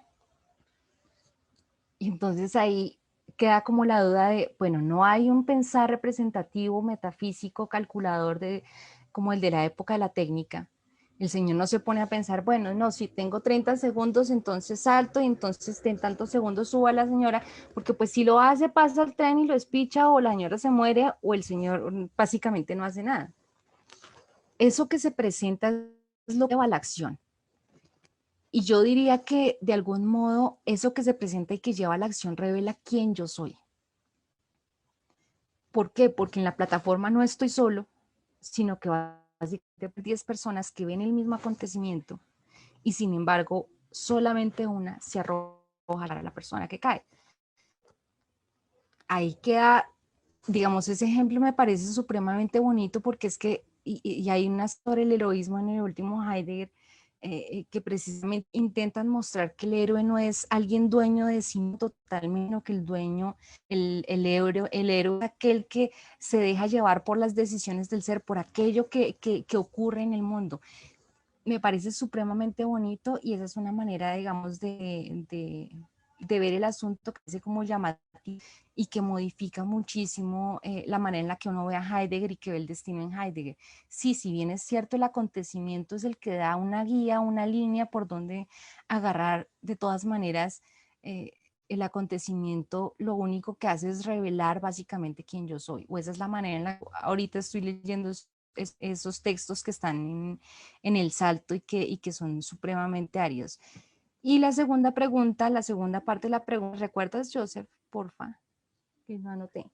Eh, sí, voy a, voy a leer la segunda parte. Eh, dice, em, ¿tú ves este tipo de sentido ya dado que de alguna forma precluye la idea existencialista que el Dasein determina el sentido mediante su existencia? No, y yo creo precisamente por eso eh, hablé al final de, digamos, de las maneras en las que se ha interpretado, porque esa diferencia, digamos, interpretar que hay una posibilidad de leer las dos versiones de Heidegger como unidas o como separadas, eh, digamos que permite hacer todo ese tipo de preguntas y entonces, eh, en el caso del señor del tren, ¿por qué él se arroja y por qué los otros no? Y, es, y esa pregunta me ha tenido como semanas y precisamente eso es lo que estoy intentando redactar ahorita. Eh, y yo creo que la respuesta a esa pregunta está en la analítica existenciaria. Y está en la analítica existenciaria en la medida en que en la analítica básicamente se explica que el ser humano, quien yo soy, se revela en la decisión. Aparentemente en, la analítica esa decisión eh, la toma un sujeto, o, bueno, no un sujeto, porque el Dasein no es un sujeto, la toma alguien, eh, pero tampoco es algo que yo racionalizo, que yo contabilizo, que no es algo que yo predigo y entonces no, pues entonces voy a, no sé, voy a elegir qué posgrado en qué universidad lo voy a hacer o qué postdoc voy a hacer y entonces se me abre este. No, e, e, en este caso la decisión siempre es algo que me dice quién yo soy y yo creo que, que eso es lo que permite precisamente unir el segundo Heidegger con, con el, el último Heidegger con el primer Heidegger y es que de algún modo esa decisión que se me impone a mí o eso que, que, que eh, la decisión me, me, arrastra a mí y por qué no arrastra a los demás es precisamente porque está revelando quién yo soy y de algún modo en ella también está, eh, está puesta pues las posibilidades que, que, ha cursado, las cosas que he hecho, una cantidad de cosas. Yo, por ejemplo, soy supremamente gallina eh, y dudo mucho que si alguien se cae a los rieles del tren, yo sea la que se lance empezando además porque pues yo soy chiquita, entonces pues me caigo después, ¿quién me sube? Eh, digamos, hay, una, hay algo, digamos, de, de, de, gracioso cuando uno se empieza a, a pensar en, en, qué haría uno y es que no todos estamos, no todos somos héroes, básicamente, o no todos haríamos el, mismo acto que este señor eh, y al mismo tiempo lo hace pensar qué es lo que hace que, él lo haga y lo que hace que él lo haga es precisamente su propia existencia, las posibilidades que ha cursado, cómo ve él a lo otro, cómo se comprende a sí mismo y a lo otro y que en la decisión precisamente se revela quién yo soy. Eh, pero pues esa es, esa es, como la manera en la que yo estoy intentando ver ese asunto, no es un asunto, no es una pregunta, digamos, fácil, además porque el último Heidegger como que no habla mucho de, de la decisión, de la resolución, y pues lo único que dice es como el ser decide, y pues que le digan a uno que el ser decide, pues es como, no dice mayor cosa y toca entonces entrar como a hacer todos estos enlaces que le permitan a uno como darle inteligibilidad, porque el ser decide, claro, si uno lo piensa en términos de aquello que acontece es lo que arrastra la decisión, pues evidentemente cambia todo. Y, no necesariamente es un destino, no, es, no hay un determinismo eh, ahí, sino, sino simple y sencillamente una revelación de lo que yo soy o de quién yo soy como, como, como existencia. Muy bien, Claudia. Eh, voy a leer dos preguntas más. Creo que yo voy a hacer una, entonces primero voy a leer la de los participantes. Claro, si nos da el tiempo. Hago mi pregunta. Entonces dice Sebastián Rodríguez, dice, ¿tenemos de algún modo una determinación epocal? Creo que eh, usted está hablando de eso ahorita. Eh, él dice, ¿tenemos de algún modo una determinación epocal a propósito de lo que hablaste de Descartes? Ah, bueno, también con lo de Descartes está la pregunta. Claro, yo, lo que yo puedo pensar está determinado por la época. Piensen en el procurador Ordóñez. Para un hombre de la época de Ordóñez era imposible pensar, por ejemplo, en darle derechos a, las comunidades LGBT. Y para el procurador Ordóñez era imposible pensar en el aborto una persona criada en una tradición supremamente católica, supremamente anacrónica, eh, supremamente fascista, eh, si se quiere decir, para él es imposible. Lo que él puede pensar está dado por una época, pues ya el señor tiene sus añitos y Colombia era muy conservador en esa época, pero además eh, por básicamente el, no quiero decir el contexto, pero básicamente donde él está ubicado. Eh, lo que Descartes podía pensar, o mejor dicho, Descartes podía pensar en el sujeto básicamente porque estaba en una época que le permitía pensar el sujeto. Si Descartes hubiera vivido en otra época, pues hubiera pensado diferente.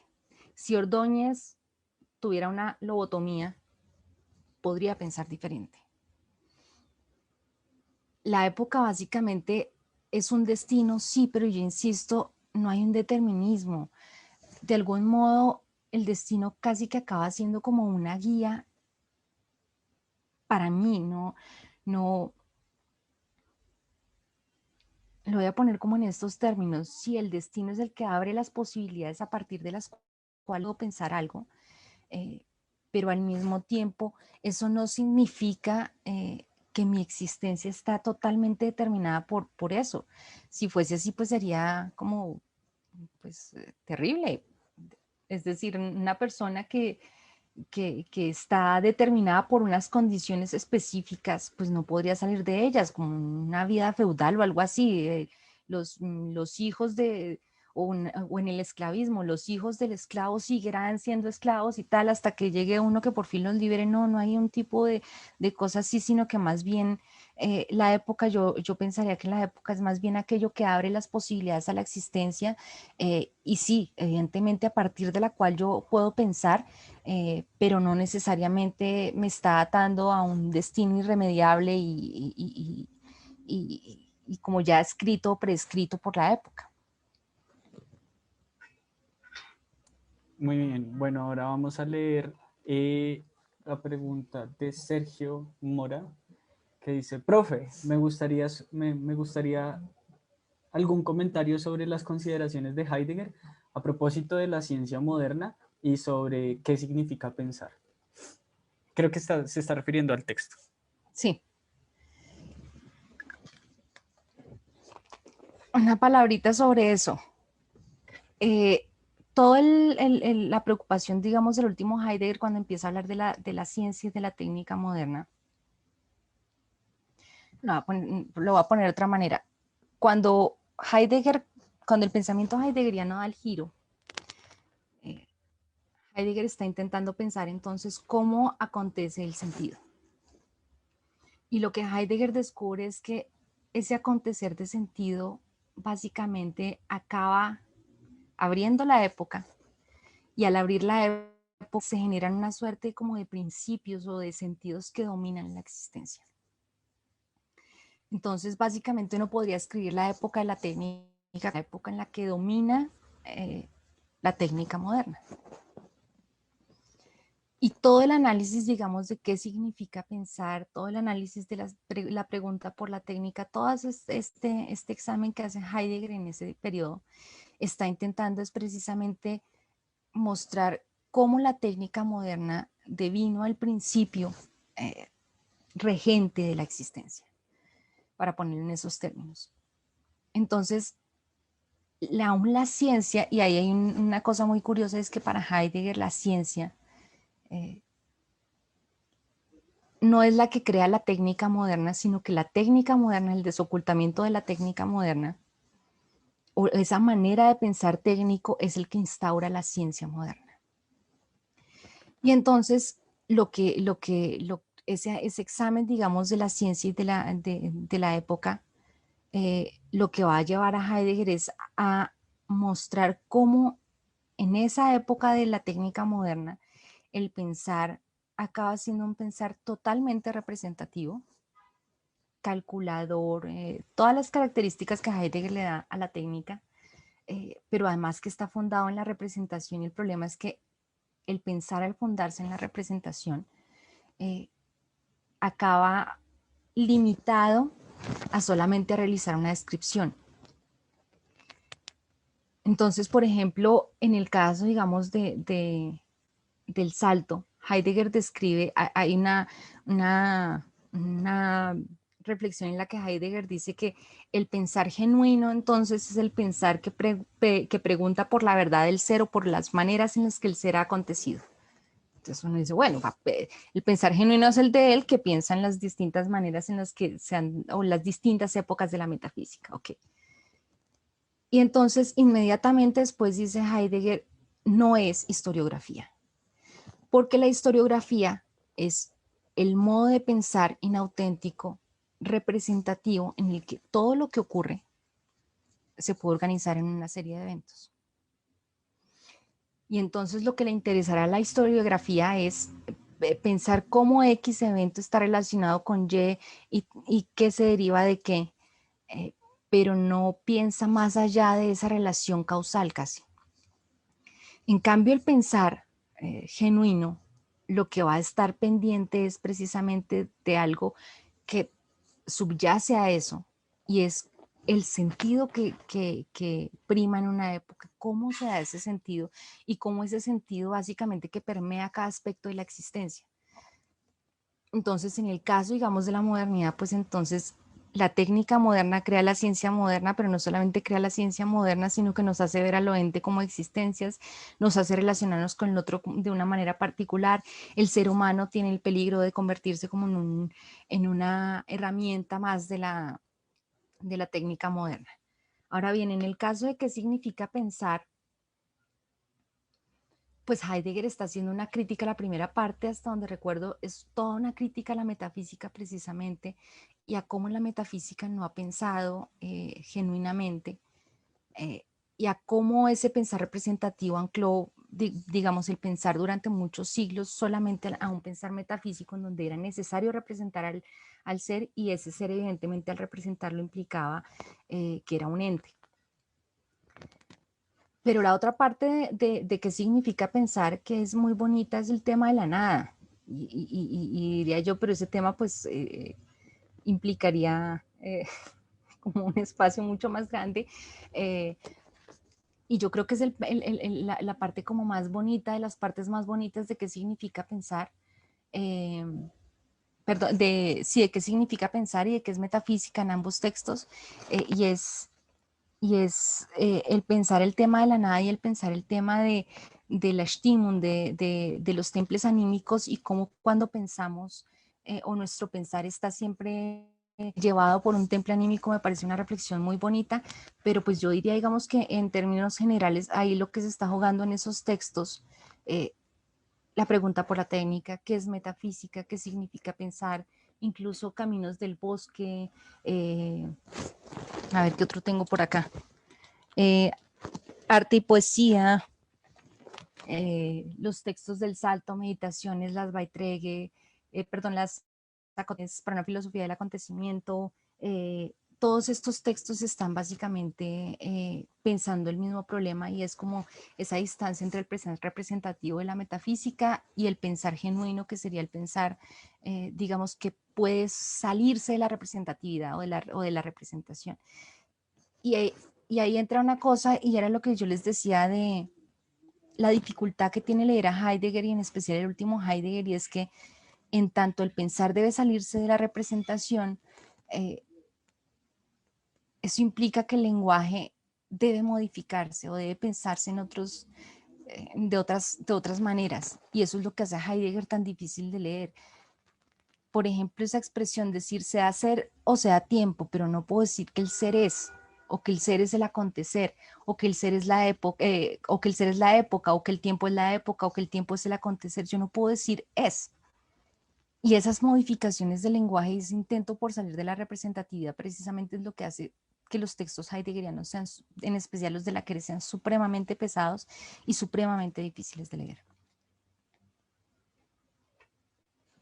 Creo que vamos a hacer unas dos últimas preguntas quizá. Eh, sí, sí, sí nos da, nos da el tiempo. Eh, nos dice Navin González, em, puedo afirmar desde la óptica heideggeriana que existe una misma naturaleza esencia entre ser y tiempo? Eh, sí, no. No hay una naturaleza. Porque si hubiese una naturaleza precisamente, eh, y volviendo al tema del lenguaje en Heidegger, si yo pensara en una posibilidad de la naturaleza para el ser o el tiempo, esto implicaría identificar el ser y el tiempo y darle una caracterización y definir de manera radical a ser y tiempo. Eh, y ser y tiempo no se pueden definir, no son conceptos. Eh, ahora, entiendo para dónde va tu pregunta y es si de algún modo yo puedo equiparar a ser y a tiempo. Eh, están indisociablemente ligados y si de algún modo ambos se dan. Aquello que comparten ser y tiempo es que ambos se dan, que acontecen, y que además acontecen juntos. Son indisociables y acontecen juntos. Em, creo que el problema más bien ahí estaría como en el lenguaje de tu pregunta, pero pues evidentemente eh, es un problema, digamos, con Heidegger. Tanto que Heidegger en algún punto lo pone como el acontecer de ser y tiempo, a eso se le denomina el Ereignis o el acontecimiento apropiador. Eh, y en algún punto Heidegger dice, el acontecimiento apropiador es el fondo sin fondo, el abismo. Cuando dice esas cosas, pues, digamos, está intentando salir de la representatividad, un fondo que no tiene fondo. Eh, o sea, un fondo, el acontecimiento es el fondo a partir de lo cual nosotros vemos lo ente y sin embargo es aquello que no tiene fondo. Pues digamos, eso escapa a la representación y, ahí como que queda uno pues un poco loco. Eh, pero es en ese intento precisamente de no dar una representación y lo mismo pasa, digamos, con el hablar de una naturaleza similar entre ambos. Y sin embargo, sí, sí la hay de algún modo, en tanto ambos se dan, eh, ambos acontecen eh, y además acontecen, digamos, de manera conjunta. Entonces, en esa medida uno podría decir que, claro, ser y tiempo de todas maneras están relacionados y la única cosa que, yo diría, digamos, para como mejorar tu, comentario es, eh, bueno, por un lado el, tema de la naturaleza, pero por el otro, eh, de todas maneras, aún en el último Heidegger, eh, el ser determina el tiempo, el tiempo determina el ser. Es decir, el ser, el sentido, se despliega en el tiempo y al mismo y a la vez el tiempo es ese despliegue del ser. Entonces no es solamente que, tengan una, no es solamente que tengan rasgos comunes y el hecho de que ambos se den, eh, sino que uno está determinado por el otro y viceversa. Podríamos finalizar. Yo, yo tengo una pequeña pregunta que no, pues, quizá pueda ser un poco como muy, muy evidente o algo así, pero bueno, nosotros sabemos que Heidegger no, no, se, no se ocupó de hacer una ética, en Ser y Tiempo, cuando habla del coestar, él dice que no, es, no es un asunto de él y luego dice que es, la ética es metafísica y como que no se preocupa mucho de ese asunto de la ética como tal. Sin embargo, todo lo que habla Heidegger es como que compete directamente a la existencia y acá podemos hablar, por ejemplo, en, de la esencia de la verdad, que tú hablabas de la idea de dejar ser al ente, y de que la libertad es verdad y la verdad es libertad, o sea, la, verdad como pues esto de cómo el sentido se da. Y yo me preguntaba si uno puede articular una vida heideggeriana, o sea, si uno puede vivir heideggerianamente. Es muy común que en los, los autores antiguos uno diga, yo puedo vivir una vida estoica o aristotélica o incluso platónica, porque ellos sí se encargaron de una dimensión ética que, que, pues pese a que Heidegger no anuncia como directamente, es decir, él no tiene un tratado de ética ni mucho menos, pero yo sí siento que ah, como que interviene directamente con la vida, en especial y no solo con planteamientos éticos, sino también con planteamientos políticos. Por ejemplo, la pregunta por la técnica tiene que ver mucho con el ecologismo y el animalismo y, y, y, seguramente, y seguramente está también relacionada con el, con, el, con el feminismo. Y también cuando dabas el ejemplo de Ordóñez, donde eh, decías que era, era un ser como situado en un contexto. Él también creo que en Ser y Tiempo dice como, bueno, pues nosotros tenemos unas posibilidades dadas por nuestro, por nuestro tiempo histórico, pero también es eh, el modo propio de vivirlo es insertándole un sentido. Y luego hablabas también de la decisión y que la decisión a veces es la que lo guía a uno, no viceversa. ¿Cómo, cómo podríamos como aunar todos estos hilos y, y, poder decir, ¿se puede vivir una vida heideggeriana? ¿Se puede llevar como un proyecto de vida heideggeriano o un proyecto político? Bueno, eh, un proyecto político es más fácil de pensar y, y, es que está pensado. es decir, no, no se vayan, yo sé que Heidegger era un nazi, entonces no piensen en el nazismo, eh, sino está pensado básicamente por un Levinas, por un Rancière, por eh, un Derrida, toda esa, esa, idea, digamos, de la, de la política como acontecimiento, incluso en Hannah Arendt, eh, en Hannah Arendt además eso es claro, toda la idea de, de agencia en Arendt eh, y, y, de política en Arendt tiene una, una, raíz muy fuerte en Heidegger y, es, en el caso, por ejemplo, de la política y en el caso de Derrida, por ejemplo, y se me ocurre ahorita, hay como cuatro o cinco acontecimientos genuinamente políticos. Y, y, lo que Derrida ve como acontecimiento político básicamente son acontecimientos en los que se ha generado, el, básicamente se ha, se ha modificado eh, la comprensión de lo político, la comprensión de la vida en común. Eh, y hay algo parecido en Rancière, incluso invadido, diría yo. Eh, y, es esa idea, digamos, de que la política no es, no es, no es necesariamente, digamos, no, es policía, no es la organización de un Estado, etc., sino que, que, más bien la política es un momento en el que algo ocurre y surge todo, todo un cambio de sentido. Yo me acuerdo que Bernardo Correa tiene un ejemplo muy bonito de eso, y es eh, en un texto que tiene Etienne Tassan, hay una, hay un, hecho por ahí en Estados Unidos eh, que está una señora afroamericana eh, con afán y entonces pues decide subirse a un bus de blancos. Eh, y pues se sube al bus y se arma, porque pues los blancos la querían bajar y cuando la querían bajar, entre otras cosas, el bus estaba pasando por un barrio de afroamericanos y esto genera una total revolución básicamente hay cosas que ocurren y que pueden modificar el sentido de lo político. En el caso, digamos, de, de Derrida lo pone como los derechos de, cuando empiezan, digamos, el rompimiento con la esclavitud, los derechos de los afros, los derechos de las mujeres, la revolución francesa, son cosas que acaban ocurriendo, pero además modificaron todo el sentido de lo político. Eso sería como para responder eh, ese pedazo de la pregunta. Y yo creo que hay una, una visión en ellos, en esos autores ética y eso es puramente heideggeriano, de, algún modo, de todas maneras, eh, el ser humano está respondiendo al acontecimiento ahí. Eh, el responder, por ejemplo, yo pensaba, lo que está ocurriendo ahorita en Colombia es inaudito. Eh, hace unos años hubiera sido impensable,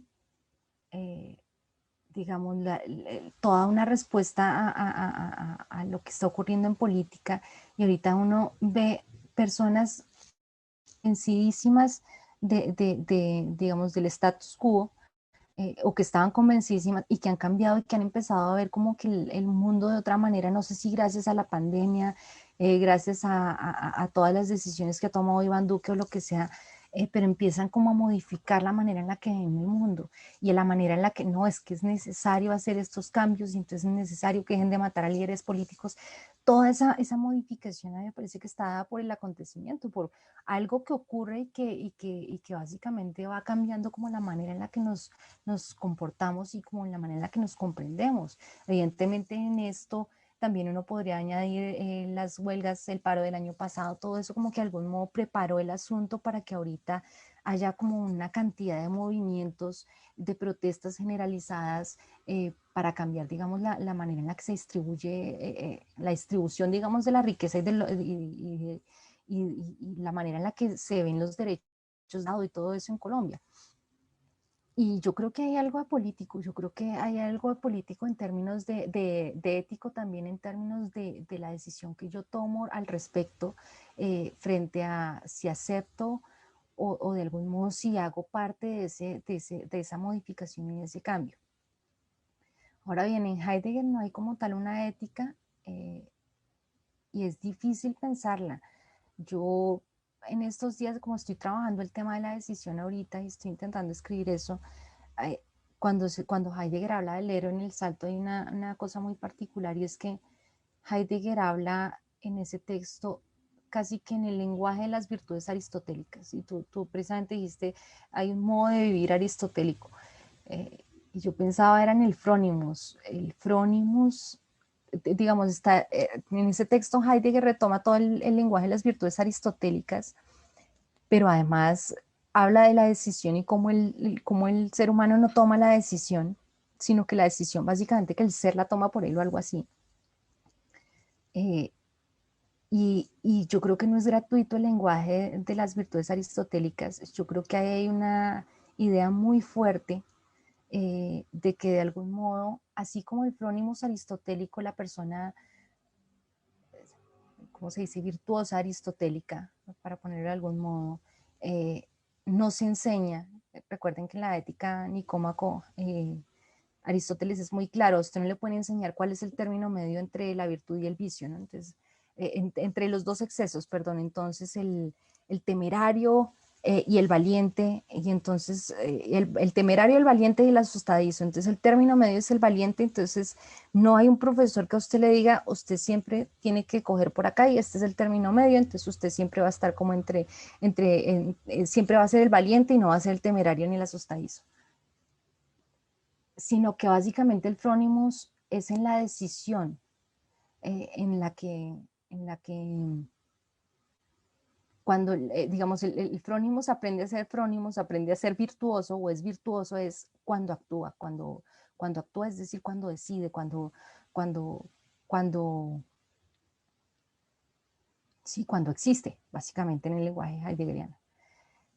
Yo creería que aquí hay algo parecido y es, y por eso le, le, decía yo a, Felipe antes, yo creo que hay una cosa muy particular y es que eh, precisamente en tanto en tanto la decisión básicamente, si la decisión la pudiéramos tomar todos, pues todos podríamos ser inventores o todos podríamos ser artistas o todos podríamos ser poetas o todos podríamos ser héroes o todos podríamos... Y no es así.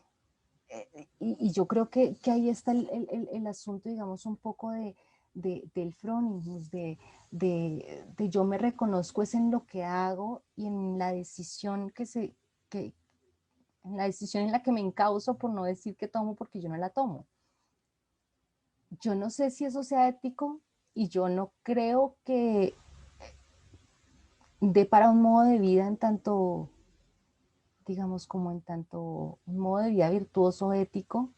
Eh, sin embargo, también creo que de todas maneras tiene que haber entonces algo de, de de todas maneras de, habitualidad, pienso yo, de, es decir, si el frónimos es frónimos, pero en la acción misma, eh, de todas maneras el frónimos de algún modo se va formando a sí mismo. Hay un tema ahí como de formación eh, bien particular evidentemente no es el mismo aristotélico, no está pensado como en los términos de Aristóteles, no está pensado ni siquiera en los términos eh, como modernos de, la formación, eh, sino casi que como en los términos de con Heidegger, la caverna de Platón. Y es que cuando Heidegger lee la caverna de Platón hay un, hay un pedacito ahí donde mete el tema de la formación y dice, eh, bueno, pero es que quien sale de la caverna tiene que adaptarse a la luz eh, y después tiene que volver, eh, pero es que el que se adapta, digamos, a lo que se ve cuando sale de la caverna y no se asusta y no se devuelve asustado porque cree que eso es irreal, sino que básicamente se va adaptando y va aceptando que esa es la realidad, es la necesidad de la formación, dice Heidegger. Yo creo que ahí hay algo parecido, yo creo que, que, que Heidegger de algún modo está intentando como retomar desde la ontología eh, la ética aristotélica, eh, pero pues no sé, no hay, mm, aparte digamos de, de, las referencias a todas las virtudes éticas aristotélicas eh, y a esa idea de que el ser humano no elige, sino que se elige por él, y sin embargo, digamos, él actúa y se descubre a sí mismo en la decisión, no hay mayor cosa, digamos, que nos pudiera ayudar a, a, pensar eso. Ahora, ¿cómo vivir heideggerianamente sería muy, muy pesado. Entre todo el intento de escapar del lenguaje de, la representatividad de la técnica, del lenguaje de la metáfora sería complicadísimo. Nada más con eso, nada más con intentar superar ese lenguaje, me parece que es un ejercicio muy difícil y pues eso se ve los poemas de Heidegger. Esos poemas de Heidegger son, eh, ya no sé quién los leerá, pero eh, son muy complicados precisamente por eso, está intentando como, como salir de un lenguaje que sea representativo, eh, está intentando, además estar abierto al acontecimiento todo el tiempo tampoco es posible. Yo creo que, que yo insisto que, que, el que se tira los rieles del tren tiene algo que no tiene el otro, de algún modo... Eh, hay algo en, su, en, en, su existencia y, yo por eso digo que, que, que ahí es, influye mucho el tiempo propio, el tiempo, el tiempo, la temporalidad auténtica, hay algo en su existencia que es lo que le permite o lo que, lo que genera que él sea arrastrado por esa decisión y que los otros no. Entonces, no sé hasta qué punto yo creería que uno puede habituarse o que puede formarse para ponerlo en los términos del Heidegger que, que habla de, de, de, la caverna de Platón, pero esa formación no es exactamente la formación no es exactamente la formación, digamos, kantiana, no es, no es un seguimiento de reglas, no es el seguimiento de la ley, sino que es, es el intentar adaptarse, digamos, a, a, lo que acontece, pensaría yo. Es que es difícil. Yo lo pienso también porque hay muchas personas que, digamos, ahorita asumen el, el ecologismo, el feminismo de una manera ético-política, o sea, afecta directamente sus decisiones y su vida. Y ya me parece que hay algo de Heidegger en eso, no tanto como en temas de la autenticidad o la inautenticidad, porque por ahí nos vamos a otra discusión y es que hay muchos filósofos de la, o sea, que tratan temas de ética que les parece que ese tema de la autenticidad es muy peligroso hmm. cuando no se mira a la luz de una vida eh, guiada por la ética. Pues se sabe que Heidegger no tiene como una intención ética al tratar ese tema de la autenticidad en ser y tiempo, pero sí hay como unas discusiones ahí, unas críticas que se le hacen a Heidegger donde le dicen como, uy, cuidado porque qué significa ser auténtico, está mediado históricamente, usted perfectamente puede sentirse realizado teniendo un proyecto de vida como, no sé, un asesino y, y bajo el esquema heideggeriano, pues eso estaría aceptable. Claro, y hay respuestas a eso y le dicen como, bueno, no, pues tampoco hasta allá, pero sí, sí se busca un acercamiento ético. No, pero yo creo que la clave, Joseph, y tú lo dijiste, y, es en el, y el caso de Ordóñez es eh, también el aprenderse, el aprender a adecuarse a la época. Yo soy mujer y evidentemente pues soy feminista. Yo creo que una mujer que se diga a sí misma no feminista en esta época y que estudie nada más, pues digamos que sí, que, que decía estudiar una carrera, pues no, no es feminista. O que decida votar o que no aprecie su libertad, digamos. Eh, y hay distintas maneras de vivir el feminismo. Eh, y yo creo que hay una necesidad ahorita que se está imponiendo y es precisamente de, aceptar el feminismo no solamente eh, como, una, como un modo político, sino también como una manera de verse a sí mismo. Eh, y yo creo que eso es un responder al acontecimiento. Pasa exactamente igual que, que con otras cosas que están ocurriendo ahorita. El tema de Black Lives Matters, eh, el tema de, de, en estos días te pensé mucho por el, el, el, tema de la Real Academia de la Lengua que me pareció muy curioso, que no sé si lo leíste, que no sé cómo se dice él o cómo. Ella, se supone. Ella, se supone y, y, está, y precisamente había leído ese día un artículo que me llamó mucho la atención de, de una chica que, que, le pedía a un tipo que no le dijeran, de una chica, no, perdón. Una persona le pedía a, a un señor que no le dijera él o ella, eh, sino que le dijera eh, en, inglés, el artículo está en inglés. Y entonces ella explicaba cómo el hecho de decirle ella o cómo el hecho de decirle él acaba siendo una vulneración a su, a su identidad y a, su dignidad, ¿no? Y, digamos, eso implica un, una comprensión eh, distinta del mundo y del otro. Eh, y, el, y, el, adaptarse y empezar, entonces a no decir él o ella, sino llamar a esta persona ella, pues claro, hay una, modificación distinta y hay una manera en la que yo estoy adaptándome al acontecimiento, adaptándome a una comprensión en la que eh, esta persona no se identifica ni con un género ni con el otro, sino con los dos. Y que hay personas que se puedan, digamos, hay una comprensión ya ahí distinta eh, del otro y, y evidentemente eso es ética. Y yo insisto, y por eso y es que se me pasó decirlo, y es que por eso es que me parece clave el tema tanto del prónimos como de la formación. Y es que de todas maneras, quien está cerrado a quien está tan ensimismado en los presupuestos de una época, eh, para esa persona debe ser una aberración pensar en, un, en otro artículo. Eh, así de sencillo. Para, eh, eh, es, eh, debe ser eh, tenaz pensar eso, tenaz intentar comprender por qué esta persona no se identifica con uno ni con el otro, sino con los dos al mismo tiempo. Y eso implica también tener como un ojo atento y aprender a tener un ojo atento y por eso yo digo que ahí, ahí, el tema podría estar en Platón y podría estar en la lectura que Heidegger hace de Platón, de que no todas las personas se adaptan al acontecimiento, no todas las personas se adaptan a salir de la caverna y eso acaba siendo casi que una tarea de aprendizaje y de formación en la que eh, una vez yo me puedo adaptar, me puedo adaptar a volver a salir y a volver a salir y a volver a salir y, y, hay algo de eso, ¿no? Para, sí, para, para una época total, eh, eso sería, es impensable, pero para otra eh, para la nuestra, básicamente, que, que, como que está expuesta a tantas cosas y a tantas resignificaciones de sentido, es muchísimo más fácil entender que ahora tenemos que usar un tercer artículo. Eh, bueno, es dejar ser alente. Es eh, dejar ser alente. Ahí podríamos también hablar de cuál es el rango de actividad y pasividad en el sujeto que deja ser alente, pero ya eh, quiero agradecerle por esta maravillosa exposición, fue muy buena. quiero agradecerle a la gente que nos acompañó desde un inicio o que, o que nos acompañó durante un tiempo y que preguntó se los agradezco bastante y de parte del comité editorial, pues nada, darle las gracias a Claudia. Gracias a ti, gracias a la revista por invitarme y ojalá me sigan invitando.